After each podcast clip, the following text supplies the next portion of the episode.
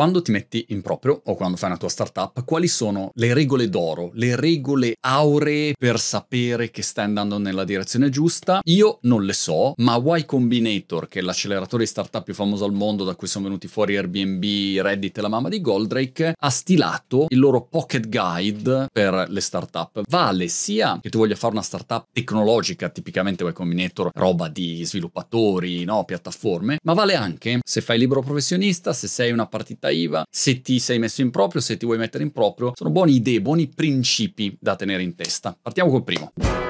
Launch now, così si dice in inglese, cioè lancia ora, parti ora con il prodotto e progetto. Facciamo un esempio, se Elon Musk parte con il rebrand di Twitter e lo chiama X e lo fa da un secondo all'altro con un logo peraltro che è costato 5 dollari, perché tu che sei una startupina ridicola che non ha nessun tipo di visibilità, non hai nulla da perdere, o io che lancio il mio nuovo progetto, il business, il business.com, registrati, registrati, 5-6 ottobre, primo appuntamento, allestiamo un set per due giorni, portiamo ospiti super fighi, interessanti per produrre contenuti che siano utili, utili, utili il più possibile, sarai d'accordo? Allora che ci facciamo un sacco di pippe mentali prima di partire con il nostro progetto. Ecco, mi piacerebbe fare questo, quest'altro, e alla fine non parte mai, e fino a che non è perfettissimo. La perfezione sta in alcuni settori, se sei nel settore pharma, cioè non è che puoi dire adesso lancio un progetto così al volo parto, però nella stragrande maggioranza dei settori dove oggi si fa una startup, uno può iniziare a partire e poi aggiusta in corsa in sostanza. Quando sei all'inizio comunque fai schifo uguale, questa è un po' la mia filosofia, per cui non ha senso preoccuparsi più di tanto, il vantaggio invece che tu hai, l'interesse composto che raccogli dal partire subito, iniziare a raccogliere reazioni dagli utenti e poi iniziare a aggiustare, capire, è in generale, non è sempre, poi non sono mica regole matematiche, però è in generale meglio che star lì a aspettare tre anni prima di partire. Anche perché intanto il mercato è andato avanti. Numero due, build something people want, costruisci qualcosa, crea qualcosa che le persone vogliono. Questa per me è la regola magica che spesso mi sono dimenticato. Ho la mia idea, allora ti impongo la mia idea. Molto difficile imporre la tua idea. Magari non c'è il mercato, magari le persone non la vogliono quella roba lì. Certo, se sei Apple puoi impostare un intero mercato, creare un intero mercato da zero, ma se sei la Montemagno Piru Piru, cosa imposti? È molto più facile allora fare un reverse engineering, partire dalla fine e provare a capire ma che cosa vogliono le persone in questo momento, peraltro, o cosa vorranno le persone tra X tempo perché intanto mi porto avanti. Un esempio pratico su questo, io mi ricordo quando lanciammo For Books ormai anni fa, la reazione era stata immediatamente positiva, cioè si è visto subito che le persone volevano quel tipo di prodotto. Avevano bisogno di un'app che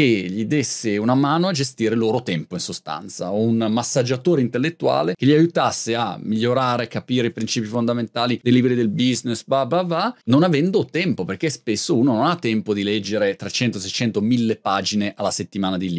Ma nel momento in cui hai un'app, questa pubblicità, for books, ce l'ho, ma detto for books, ce l'ho for books, se hai un'app tipo for books, è chiaro che quella roba lì ti fa capire i principi fondamentali, poi se ti piacciono, ti compri il libro, ti leggi il libro con calma. Però c'era una necessità immediata, le persone volevano quel tipo di prodotto e Great. Numero 3, do things that don't scale. Fai all'inizio delle cose che non scalano. In gergo startupparo scalare significa che fai una roba che potenzialmente la puoi replicare su grande scala, in tanti paesi, in milioni di copie, milioni di clienti, centinaia di triliardi, così. Questo è scalare, no? Ingrandirsi. All'inizio però non è così. Ti faccio un esempio, io sto facendo questo progetto, il business, che all'inizio non scala per niente, perché noi il 5-6 ottobre prendiamo una location per due giorni, l'allestiamo con tutta la produzione produzione un po' televisivo-cinematografica, quindi è faticosa, lenta, costosa. Cazzo, quanto costa? Portiamo lì degli ospiti, che quindi sono necessariamente un numero limitato, e con ogni ospite cerchiamo di registrare un format personalizzato specifico per valorizzare quell'ospite e quel contenuto. Capisci che non è che ne puoi fare 5 milioni così, ne puoi fare 30, non so, 25, 42, questo è il numero. Però all'inizio, secondo me, è importante fare una cosa che non scala. Questo del business è il classico caso eclatante, però se tu riesci a capire il modo giusto di fare quel tipo di prodotto, di format e di contenuto, in quel caso un contenuto a tema business che sia anche interessante intrattenente, a quel punto diventi così esperto e padrone della materia di quella roba lì che stai facendo che ne conosci tutti tutti i possibili casini, dettagli, problemi, opportunità e poi lo scali dopo una volta che hai capito che funziona e che è una roba che poi piace alle persone. Torniamo al punto di prima. Collegato altro principio di Y Combinator, adesso te ne prendo qualcuno, ce ne saranno 25-30, se no te ne prendo qualcuno, se no stiamo qua tutta la notte a fare video, è quello di trovare una decina o max un centinaio di clienti che veramente amano il tuo prodotto. Perché uno c'ha bisogno di 10-100 clienti che amano davvero il tuo prodotto? Beh, primo perché capisci che almeno c'è un gruppettino,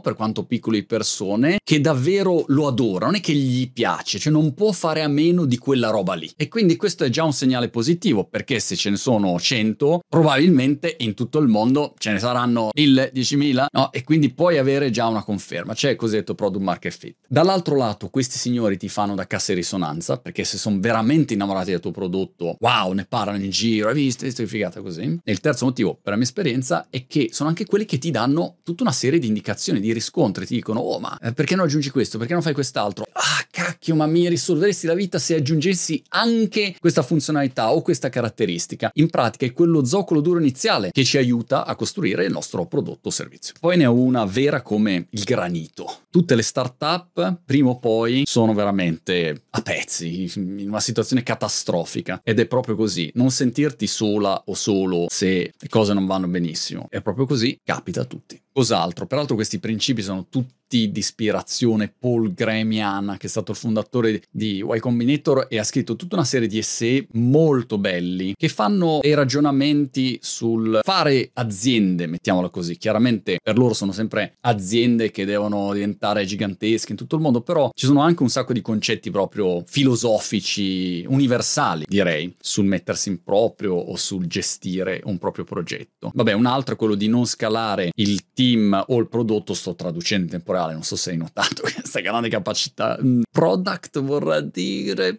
prodotto, non scalarlo fino a quando non hai costruito qualcosa che le persone veramente vogliono. Punto di prima, e questo è un altro errore, fatto anche questo, ce l'ho la cicatrice, tu parti, pensi che stai crescendo, hai bisogno di crescere velocemente, di prendere il mercato, lo inizi a coinvolgere persone, coso, prendi. Togliamoci dall'idea del assumere e basta, ma è anche contrattualizzare, ti impegni in contratti, magari di lunga durata, che ne so, un ufficio, adesso voglio dire un esempio stupido, però non sai neanche se c'è un prodotto, se c'è un mercato, se c'è dei clienti e già inizi che hai già cominciato a prendere, a spendere, a impegnarti, a blindarti e non hai più poi la possibilità di tornare indietro nel momento in cui capisci che quella roba non funziona. Scalare persone, eccetera, quando hai capito che c'hai una roba che le persone dicono Oh, mamma mia, figata cosmica. La valutazione, altro punto da considerare, soprattutto per startup tech, non equivale a avere successo e neppure equivale a una probabilità di successo. Altro errore degli startup perché celebrano sui round di investimenti. Abbiamo preso un round!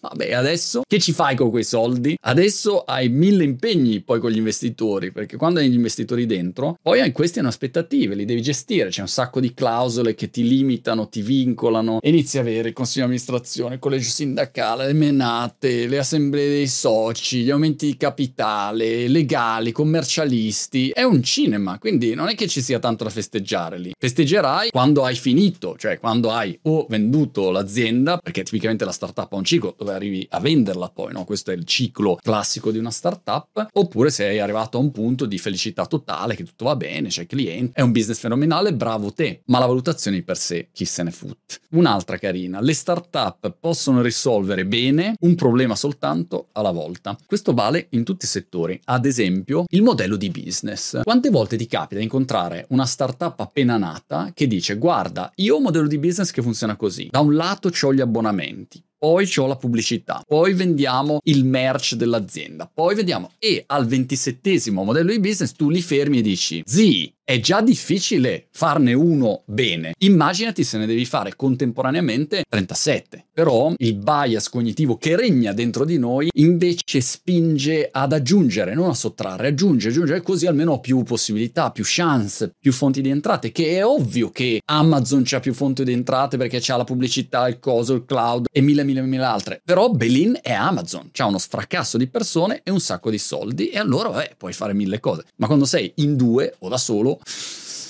Non è facile. Una cosa sola fatta bene aiuta. Ancora un paio, vabbè, in fondo, mi piace che hanno tenuto in fondo. Get sleep and exercise, take care of yourself. Dormi e fai esercizio, prendi cura di te stesso. Che è un po' paradossale perché quando tu sei nel pieno di una startup, sei totalmente immerso, sei lì H24, non stacchi mai un secondo, sempre tutto stressato, eccetera. Però è un giusto memo a ricordare. Se tu non dormi e non ti tieni in forma, non è che puoi andare avanti a lungo. E uno se lo dimentica questo, anche perché poi lo paghi dopo. Io ho fatto 51 anni oggi, mio compleanno, e dopo lo paghi, perché comunque se ti sei massacrato per anni è un po' come un atleta professionista. Non è che è gratis quello sforzo che hai fatto, non è che Rafa Nadal si è massacrato a tennis, grande Rafa, strepitoso giocatore, tutti i danni che si è fatto al fisico, poi quando ha la mia età o quando ha 60 anni il fisico dice adesso sono a posto, felice come una rosa. Tutti quegli acciacchi lì, massacri, operazioni che ho dovuto fare, infiltrazioni, purtroppo poi portano il conto. E un imprenditore in fondo è una sorta di atleta olimpico, perché sei lì che competi in un mercato difficilissimo, non sai bene come fare e quando sei sommerso inizi a dormire poco, ti prendi cura sempre meno di te stesso perché ti devi prendere cura della tua startup, azienda, partitina IVA, produttino, servizio a cui hai dedicato tante attenzioni ed è un bilanciamento estremamente complesso. Cartene rosso da ricordare, da farci enorme attenzione. E poi chiudo con un altro paio. Ignora i tuoi concorrenti, è più probabile che tu muoia di suicidio che di omicidio.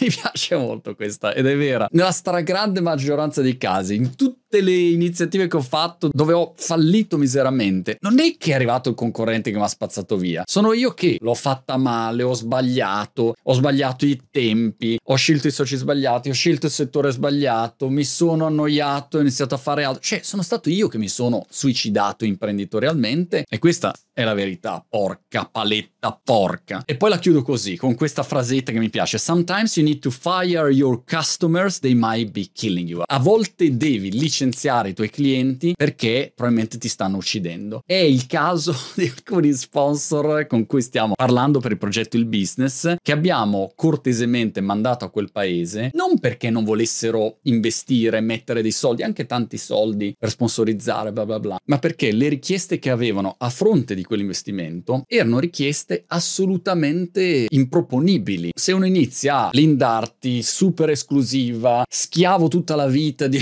una un'azienda, non puoi più dire yogurt in vita tua che se no ti fanno caso. Cioè, è una roba allucinante. Allora, in quei casi devi avere la lucidità o la fortuna di potertelo permettere e di dire ragazzi, sai cosa? Lasciamo perdere. Con voi non ci lavoriamo. Perché se tu inizi a lavorarci, poi passi la giornata dietro alle follie di sta gente qua. Anche quello non è facile all'inizio, quando parti con i progetti, che magari non hai tanta cassa, allora devi accettare dei clienti che fanno veramente schifo e la vita è un inferno. Appena poi, però, da ricordarci, licenziali. Queste le regole di Y Combinator, fammi sapere le tue. Un abbraccio, spero ti siano utili, ci vediamo alla prossima.